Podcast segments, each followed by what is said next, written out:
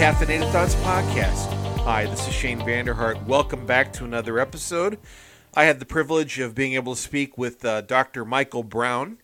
Uh, if you go to his website, askdrbrown.org, he has a kind of a lengthy bio- biography, and I'll read some of that for you. Uh, Michael Brown is the founder and president of Ask Dr. Brown Ministries and of the Fire School of Ministry in Concord, North Carolina. He's the host of daily nationally syndicated talk radio show called The Line of Fire. He also hosts uh, TV shows on God TV, Me TV uh, in Israel and the Middle East, as well as NRB TV. He became his his biography reads he became a believer in Jesus in 1971 as a 16 year old heroin shooting LSD using Jewish rock drummer. And since then, he's preached throughout America and around the world, bringing a message of repentance, revival, reformation, and cultural revolution. He holds a PhD in Near, Eastern uh, languages and literatures from New York University.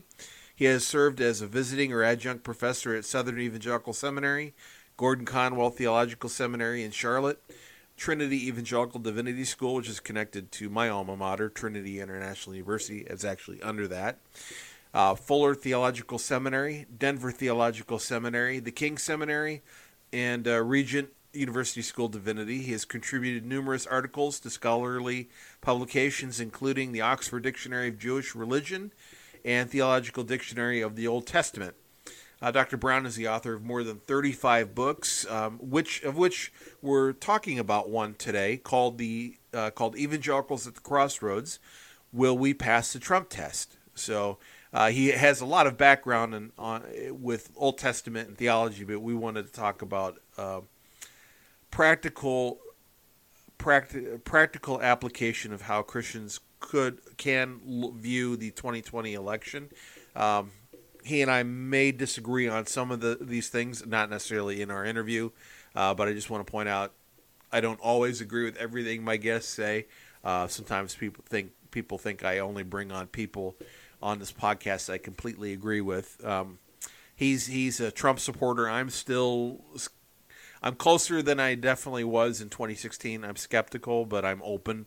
Um, so I'm not saying I'm never Trump. Uh, I'm not saying I'm definitely voting for Trump. Uh, frankly, I will probably never say exactly what I did in 2020 or I plan to do in 2020. I, am definitely not making an endorsement. Um, I've made that pretty clear. But so he may he and I may not necessarily see this eye to eye. But I want to have, talk to him about his book because uh, I think it's I think it's balanced. He talks about uh, basically makes a case for why evangelicals shouldn't support Trump, and then makes a case why evangelicals can support Trump, and uh, and then balances out with how Christians should approach the 2020 election. So, without further ado, here's my conversation with Dr. Michael Brown.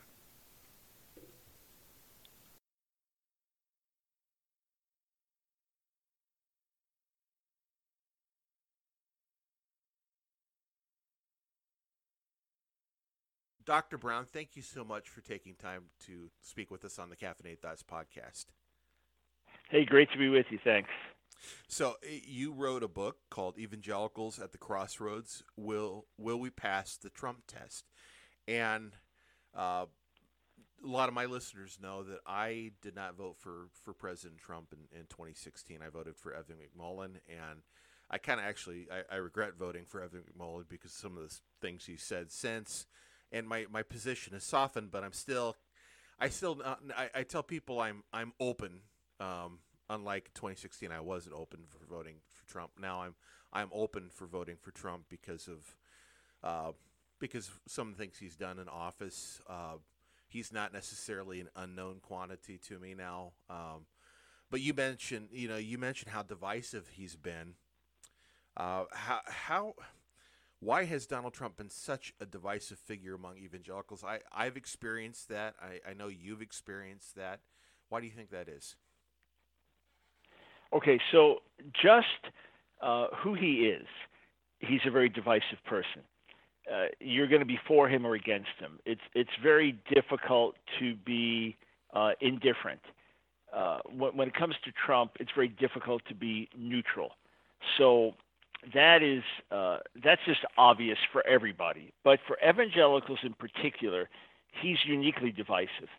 On the one hand, you could argue that he's done more for evangelical causes than any president in memory. He has been staunchly pro-life. He has he has kept his commitment to appoint conservative justices. He has pushed back against radical LGBTQ activism. He has stood with Israel. He has fought for religious liberties. He's done many things that are very important to evangelicals in, in ways that are kind of unprecedented. And he's kept his door open to evangelical Christians who continue to surround him, pray with him, and seek to speak into his life. So you could say he's done more for evangelical causes than any president in memory. On the flip side, he's done more to hurt the evangelical cause than any president in memory. Because to the extent we are associated with him, we now become responsible for his lies, his exaggerations, his mm-hmm. savaging of other people, his juvenile tweets and things. And then you have the left wing media making him into a complete monster who's lost his mind, and anyone who votes for him is therefore a white supremacist, racist, and also out of their mind. Right. So it's a unique situation. That's why I start my book with a chapter on the enigma of Donald Trump and the quandary of evangelicals.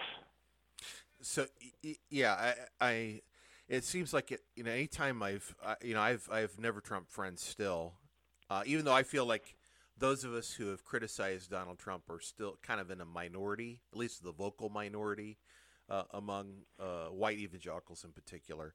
Um, so, because it seems it seems like I, you know a growing number of evangelicals, or at least pre 2016 and shortly after 2016. I think it was like 80 some percent evangelicals supported Donald Trump. I think that number has dropped slightly since.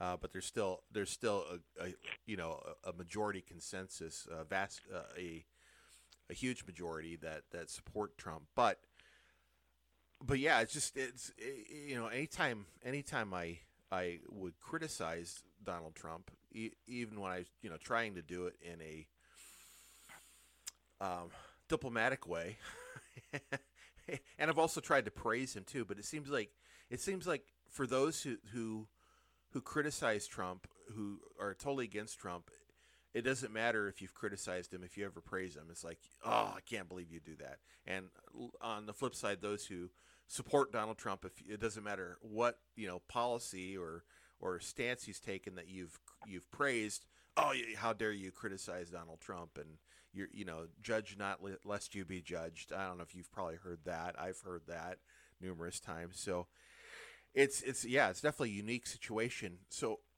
um, what do you mean by the Trump test? Right. So by by the Trump test, I mean two things. One, can we vote for Trump based on his policies and based on the the binary choice we have? So I know you voted for Evan McMullin, and that was a conscience vote. But mm-hmm. realistically, it was it was either going to be Trump or Hillary in, and and any vote that was not for the one, in a sense, was for the other. Well, so, I, I, given the binary. I, I, was I was I was kind of hoping he was going to upend Trump in, in Utah, possibly cause a electoral college. okay, so you were out that far on on the limb. All yeah, right, yeah. but it, re- realistically, realistically, uh, for most, it was a vote between Hillary and Trump, and now between Hillary and Biden. So can we make a case in terms of the binary choice we have why far and away Trump is a better person than Biden for the things that are most important to us while conducting ourselves in such a way that we don't compromise our witness. So, can we vote for Trump and yet maintain our witness before a watching world at the same time? That's part one of the Trump test. Part two, can we differ about Trump without destroying each other in the process? can we still walk in love towards each other? Because the day we stand before Jesus, we're not going to be asked what we did with Donald Trump. We're going to be asked what we did with the Lord. Right. That's going to be the big question. And yet we've made loyalty or disloyalty to Trump the, the hallmark of, of orthodoxy. Look, it is true that 81% of white evangelicals supported Trump in, in 2016. By the way, all the polling I've done has indicated that he has gained more evangelicals than he's lost them okay. in terms of it, it's polling, you know, hundreds of thousands, and it's still within. It's not a scientific poll, right. but from because he's become a known entity, we see all the good and all the bad. Uh, right. Uh, when, when my wife and I voted for Trump in 2016, at that point, I was willing to have a good amount of hope, but I had I, I had serious trepidation. My wife Nancy had massive trepidation and a little hope. And the way I put it is that all of my hopes have been realized and all of her fears have been realized. Yeah. so that's that's the way it's played out. He is he is he has gone far beyond what I would have thought, or in terms of keeping his word and keeping his door open to evangelicals, because people just don't do it. They get elected and they they do other things. Mm-hmm. But then he's been everything we hoped he he wouldn't be in terms of his behavior and his immaturity and his divisiveness. So we have to weigh this out. We right. have to look and then say, okay, maybe we don't vote at all, or we say, okay, we understand it's an imperfect system. Politics is imperfect unless Jesus himself is ruling and reigning in a theocracy, which will happen when he returns. Right. Until then, it's all going to be a mix. There is a swamp in Washington. The the political system has as much corruption as anything else mm-hmm. uh, out there. Uh, and, and you're you're going to have deal makers and back and forth. Look, if you had a guy that wasn't like Trump, then he'd be more of a deal maker and more of a compromiser, and then we wouldn't like that. Oh, you sold us out here, you compromised here. If you're just going to hold your ground, you're going to be absolutely hated and despised, and you're going to have a target on your back. And then right. when you fight back the way Trump does, all the more target. But what we have to tell the world, and again, it's a major reason that I wrote Evangelicals at the Crossroads but we have to tell the world is this listen, listen. Jesus is my Savior. He is my all in all. He is my life, my strength, but He's the one I, I, I am devoted to. If you want to know who I am, watch my relationship with Him. Trump is my president. He gets my vote. It, that's all it is, is a vote. And most Americans think it's important that we have this opportunity to cast a vote. So we do it. It could be for the local school board. You know, look, if, if my kids were in a local public school and the school board was radically liberal and had some ridiculous agenda it was trying to push through, I would make my voice known to the school board. And then I'd wonder, I wonder if some of us should run for the school board to bring about change. If I'm going to complain about what's in the school system and not do something about it, then I'm being hypocritical. So most Americans are concerned about the direction of the country. Most evangelicals are upset about so many things happening in the courts and the erosion of our liberties and freedoms, etc. Mm-hmm. As we look at the broader picture now, it's kind of like Trump versus the extreme BLM movement, or yeah. Trump versus social anarchy. And you know what? What's the choice? Okay, given my binary choice, he gets my vote, but it's well, only a vote. He doesn't get my soul.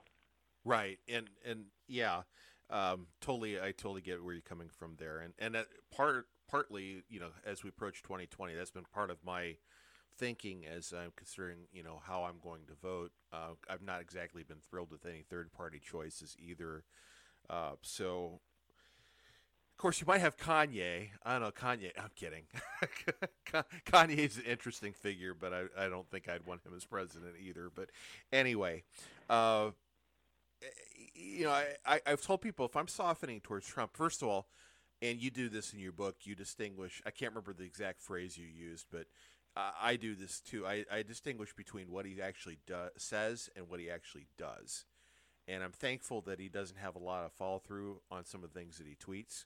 Um, but he has he has kept campaign promises.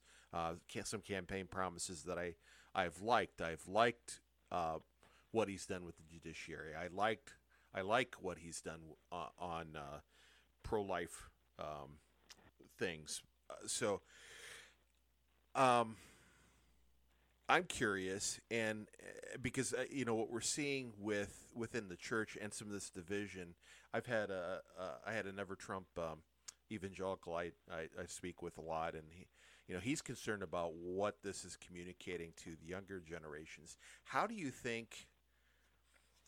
and, and I think people are are turned off by our you know evangelical defense of Trump. How do you think we can approach that and and reach out to these younger evangelicals are becoming dismayed by what seems to be this marrying between uh, older evangelicals and Donald Trump? It, it's it's a real challenge for a couple of reasons. One is that the younger evangelicals have been very, very heavily influenced by their peers and by social media and by the media in general long before Trump was president. There were these issues of generation gaps on views, say, about homosexuality and things like that before Trump was president. So there was a, a, already uh, a gap to be bridged in terms of values, in terms of, of what came first and what was most important. So we have to recover some of that lost ground and help the younger generation that is passionate for justice and equality help them to see that God's ways are the only ways to real really achieve justice and equality and the world's ways will go in the exact opposite direction. So that that's the larger battle that we have to fight. When it comes to Trump, we all we, we have to diffuse a lot of the lies from the left you know, that Trump said that neo Nazis are very fine people, or things like that, or that Trump enjoys putting people in cages, or Trump wants to ban all Muslims, and some of the sound bites that get misrepresented. Mm. We have to diffuse some of that with truth. And a, a good way to do it is when they express their their dismay with Trump savaging someone or calling this one a dog or throwing this one under the bus We Actually, I hate that too. Boy, I I don't like that. I wish he wouldn't do that. But let me ask you a question. How do you think God feels about the slaughter of babies in the womb? How big the or selling of baby parts and you know you realize that Hillary Clinton was was all for that and, and that, that Trump is trying to save baby lives and you know how do you feel about Christians being slaughtered in other parts of the world and Islamic terrorists killing them or China uh, oppressed them? You know Joe Biden's like good friends with China and that that Hillary was was not strong against Islamic terrorism and see these things matter also. Uh, you know, how do you feel about a 15-year-old boy playing on on, uh, on the softball team with a 15-year-old girl, even though she doesn't want to, and then they share the same locker room and shower stalls at, at high school? Do you know that under President Obama that was the law? And if a school refused to do that to protect the girls, they would lose their federal funding. And, and Trump's administration has overthrown that. So try to first say, yeah, I hate that. I wish you wouldn't do that. It's cruel. It's mean. And, and then present the other issues. Say, don't you think these matter also? And, and then also expose lies. So mm. get them to distrust some of the soundbite media that they're so used to. Look, young people today are as capable of, of deep thought as anyone else, except this whole generation is basically an ADHD generation. Mm-hmm. Everything's soundbite, capsulized. For, for all of us that are digitally wired, uh, we're distracted constantly. So young people have to be taught how to think things through and think critically you know, and a love wins. Okay, well, what does that mean? Right. So you're you're good with like three men and two women. That's great. No, no. Well, here's actual families like this, you know, and you're okay with so you know a 30 year old man and a 50 year old boy as long as it's consensual. Well, no, but they love each other. So what what you have to do is get them to think things through, and then if you can present, plant a seed of doubt in terms of what some of the media is telling, them, and it's biased on the right and the left it's just that often on the left you think you're actually watching news. It's it's supposed to be news as opposed to an opinion talk show. Right. So if you can get them to question some of the things, then they can think more deeply, and then you can say, you know, a major reason I'm voting for Trump is for you, and for your kids, because the way it's going, you're not going to have the freedoms that we had, and you're not going to be able to raise your kids the way we raised you so a lot of what we're doing, we're doing for you. If we can get them to understand that, first it'll remove the tension and yeah. the judgmentalism. Secondly, it, it may change their thinking. I, will give you a couple of examples. Uh, Al Mohler. Uh, so Dr. Al mm-hmm. Mohler, one of the, the most prominent Southern Baptist leaders in, in America, uh, yeah. he couldn't he couldn't vote for Trump in 2016, just like you. Mm-hmm. Come 2020, he says, yes, Trump has been a huge embarrassment for the church, but given the alternative, he gets my vote. Daniel, Daniel Pipes, Middle East expert, I believe he was a Cruz supporter like I was. he was a never Trumper. He was an out and proud never Trumper. I, I mean, he was willing to, to fight against Trump and oppose Trump. Now he, he finds his character somewhat repulsive in terms of his behavior, but he says the way he's led, and as far as international issues and international security in the Middle East, he goes, I'm voting for him.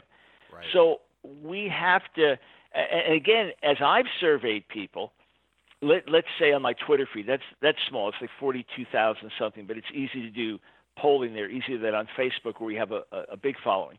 Mm-hmm. But when I've asked the question, how many of you voted for Trump in 2016? It's it's about two thirds of my Twitter followers. Okay. When I ask them how many are going to vote for Trump in 2020, it's about 90% or higher of of that group. When I ask the the other group, do you plan to vote for Trump in 2020? You didn't vote for him in 2016. You plan to in 2020. It's about half. Mm-hmm. So he picks up more than he loses because one, people see he's kept his word. That was one of my biggest concerns. Mm-hmm. And two, they see the alternatives. Yeah. And and Trump, being Trump, is kind of a human wrecking ball, and and he he brings a lot of stuff to the surface, and he's brought to the surface the incredible bias of the media. Uh, he has brought to the surface the radical left uh, left leaning nature of the Democrat Party, and he's brought to the surface a lot of hypocrisy in the church, where we decried the character of a Bill Clinton, but we defend the character of a Donald Trump. So he's brought a ton of stuff to the surface, just being who he is. Right. We we understand ourselves better now, for better or worse. But I do believe there's a path forward. I mean, I lay it out in, in detail in the last chapter of the book, a path forward as, as to why we can vote for Trump, although that's not the biggest issue. The biggest issue is the conduct of the church. But why we can vote for him and yet maintain a godly testimony before the world and before the younger generation. Yeah, yeah, and uh, you know, as far as what you're seeing, as far as uh, Trump picking up evangelical support, at least among you know your your followers, uh, certainly I've told people if anybody's convincing me to to possibly vote for Donald Trump in 2020, it's it's the left, not necessarily any argument he's exactly. making, uh, because they've just.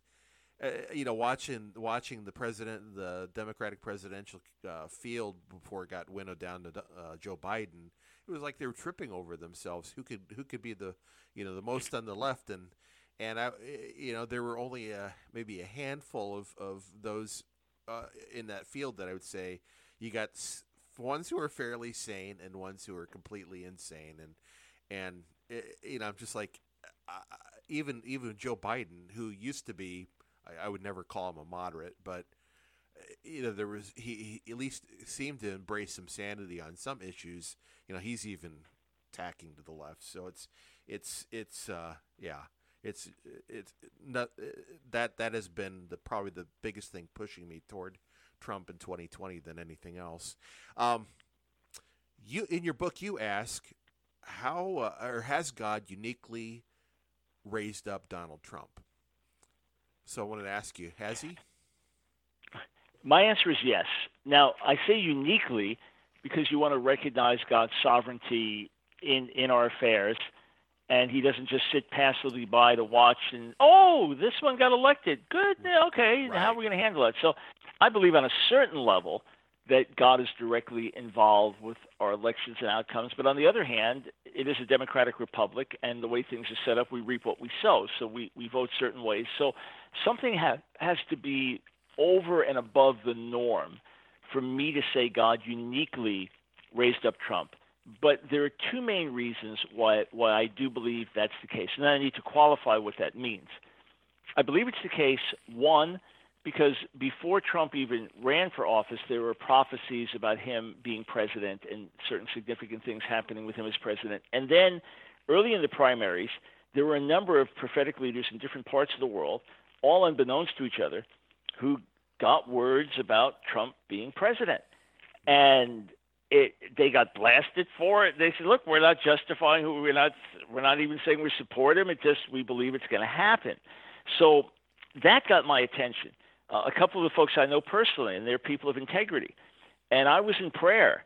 I was I was seeking the Lord because I I opposed Trump. I wrote against him. I warned against him. I said, "Look, I hope I'm wrong, and if it's Trump versus Hillary, I'll reevaluate." But right now I have major concerns.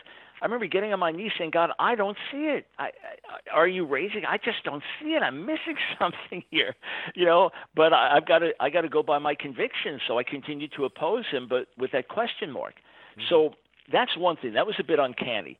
The other thing is that as of the the day of the elections, so in November of 2016, there were numerous polls that that gave Trump a maximum of 15% uh, chance of getting elected. There were others that gave him 1%. I mean, New York Times had an article with a range of polls, mm-hmm. and, and there were leading polls, respected polls that says 1% chance of getting in. So the fact that he got in, if you remember watching the news coverage that night, it was it was quite a spectacle. As the what could it? No, uh, what is it? Trump? No, I, I mean the, the, right. the complete shock. Trump, well, Trump rented a, a smaller ballroom than Hillary because it looked like he wasn't. You know, he didn't he didn't want to have this giant ballroom celebration, and he's lost. And and Hillary was ready for the big thing. So when we say God raised him up uniquely, some of the prophetic words pointed to Isaiah 44 and 45. And in those chapters, it says that God will raise up King Cyrus, who is an idol worshiping king who doesn't know the Lord, to restore Jerusalem and restore the exiles, which was completely unlikely because Cyrus is the head of the, the Persian Empire with the fall of Babylon. You expect him to continue to crush the exiles and extend his rule. Instead, he restored the exiles to their homeland which is the opposite of what the kings would do at that time, and say, "Hey, rebuild the temple to your God, pray for me," as if as if he worshipped that same God, but it was just talk. So the the word about Cyrus was God was raising up a pagan king. And in my book, I quote words from Cyrus from 539 BC. It's wild to read what he actually said out of his own mouth and praising the gods of Babylon and stuff like that. God says, I'm calling you by name even though you don't know me. So hmm. it really seemed to be the same with Trump, that God was raising him up. I mean, he even re, even re, moves the embassy to Jerusalem. I mean, it even ties in with Jerusalem again, just like hmm. Cyrus, an unlikely candidate who may not know the Lord at all, and yet is fighting for the Lord's causes. The parallel seems to be real, but it doesn't mean everything he does is good or right. And it could well be God raised him up for one term, also to bring judgment as well as blessing. God's ways are, are multitasking all the time. Right. Very true. You know, um, yeah, I was wondering as far as, uh, oh gosh, had a question on the top of my head. I lost it. Um, if I if I think of it, I'll come back. I'm moving on. What happened to the even uh, to the evangelicals saying that character counts? Aren't evangelicals you know, aren't aren't they using a different standard when it comes to Trump? Because I, I know that's something that frustrated me. You mentioned that earlier as well, uh, briefly, that it seems like we have a one we had one standard that we used for Bill Clinton, and we got a completely different standard that we're using for Donald Trump, and the only difference seems to be, well, Bill Clinton was against us, Donald Trump is for us. Yes, uh, in certain ways that's true. In certain ways we've been hypocritical, and it's hurt us. And when you see the quotes that I have from the late 90s with uh, with Bill Clinton, and and you compare them to what some of those same leaders are saying today, yeah, it's it's jarring, and it's embarrassing in certain ways when we have defended him at any cost. Whatever he says, well, you're going to put another spin on it.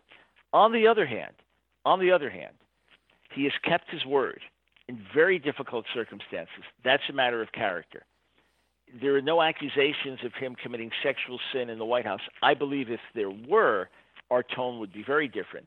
And when he has done things that have upset evangelicals, like pulled our troops out of Syria, and now there's concern what about the Kurds and what about the Christians there? There was an outcry.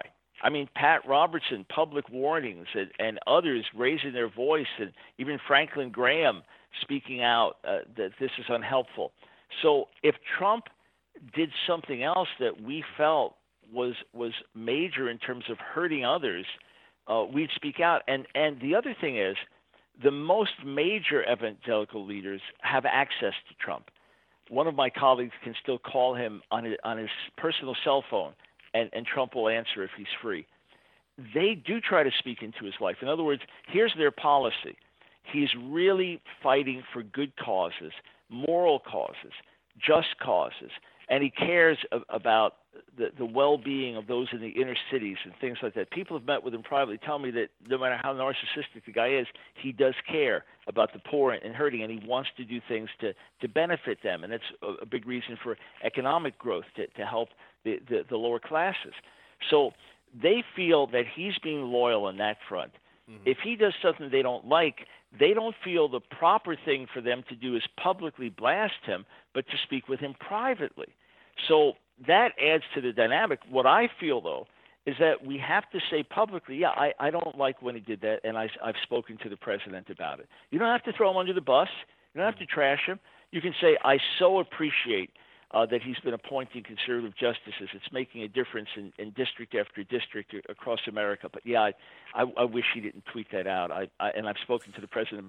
Just say that. Uh, we need to demonstrate more integrity in that regard right. instead of, well, I like the way he fights back. I think it's good that he does. Not when he calls somebody a dog, not yeah. when after his Mount Rushmore speech, which is inspirational and patriotic and pro black American in many ways and outstanding ways, to then right after that go after Bubba Wallace in a tweet. It's like, oh. So I can say, great speech. I stand by the speech. That's the president I support. And yeah, I, I wish he didn't tweet against Bubba Wallace. That was uncalled for, unwise, and unpresidential. Let's say that. Let's show integrity. Well, I know some people will warn that you know seeking after having you know access to the president, and we have seen sometimes how President Trump responds to even the, the slightest criticism. Uh, that there's a tendency to want to. Uh, I'm not gonna because I know he's going to respond a particular way. I'm not gonna going to um, criticize him publicly at all. uh, does doesn't sometimes seeking after access have a tendency to potentially corrupt one? You know, somebody's. It witness? can. Yeah, that's that's a big question in my book. Have we sold our souls for for a seat at the table?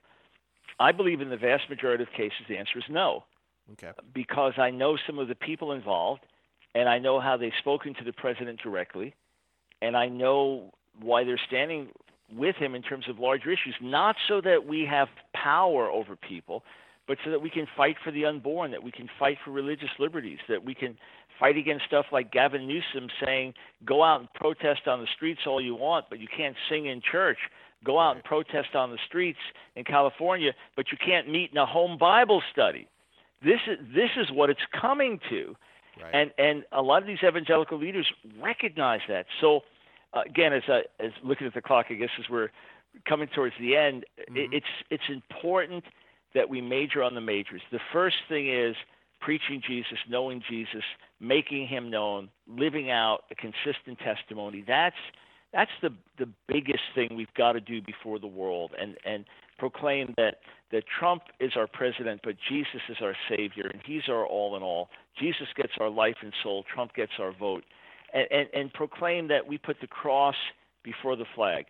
We've got to do this, but then let's also not lose sight of the fact that America is in a critical position right now, that we are teetering on a massive national collapse into anarchy or Marxism or a radical left ruthless ideology.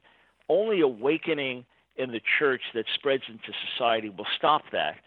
But the right person in the White House can can can slow down the process of corruption, can can put more safeguards in the courts, can help push things in a right direction while the church does its work. So look at Trump in that sense as a door jamb, a wedge in the door, while the church goes about doing the work it's supposed to do.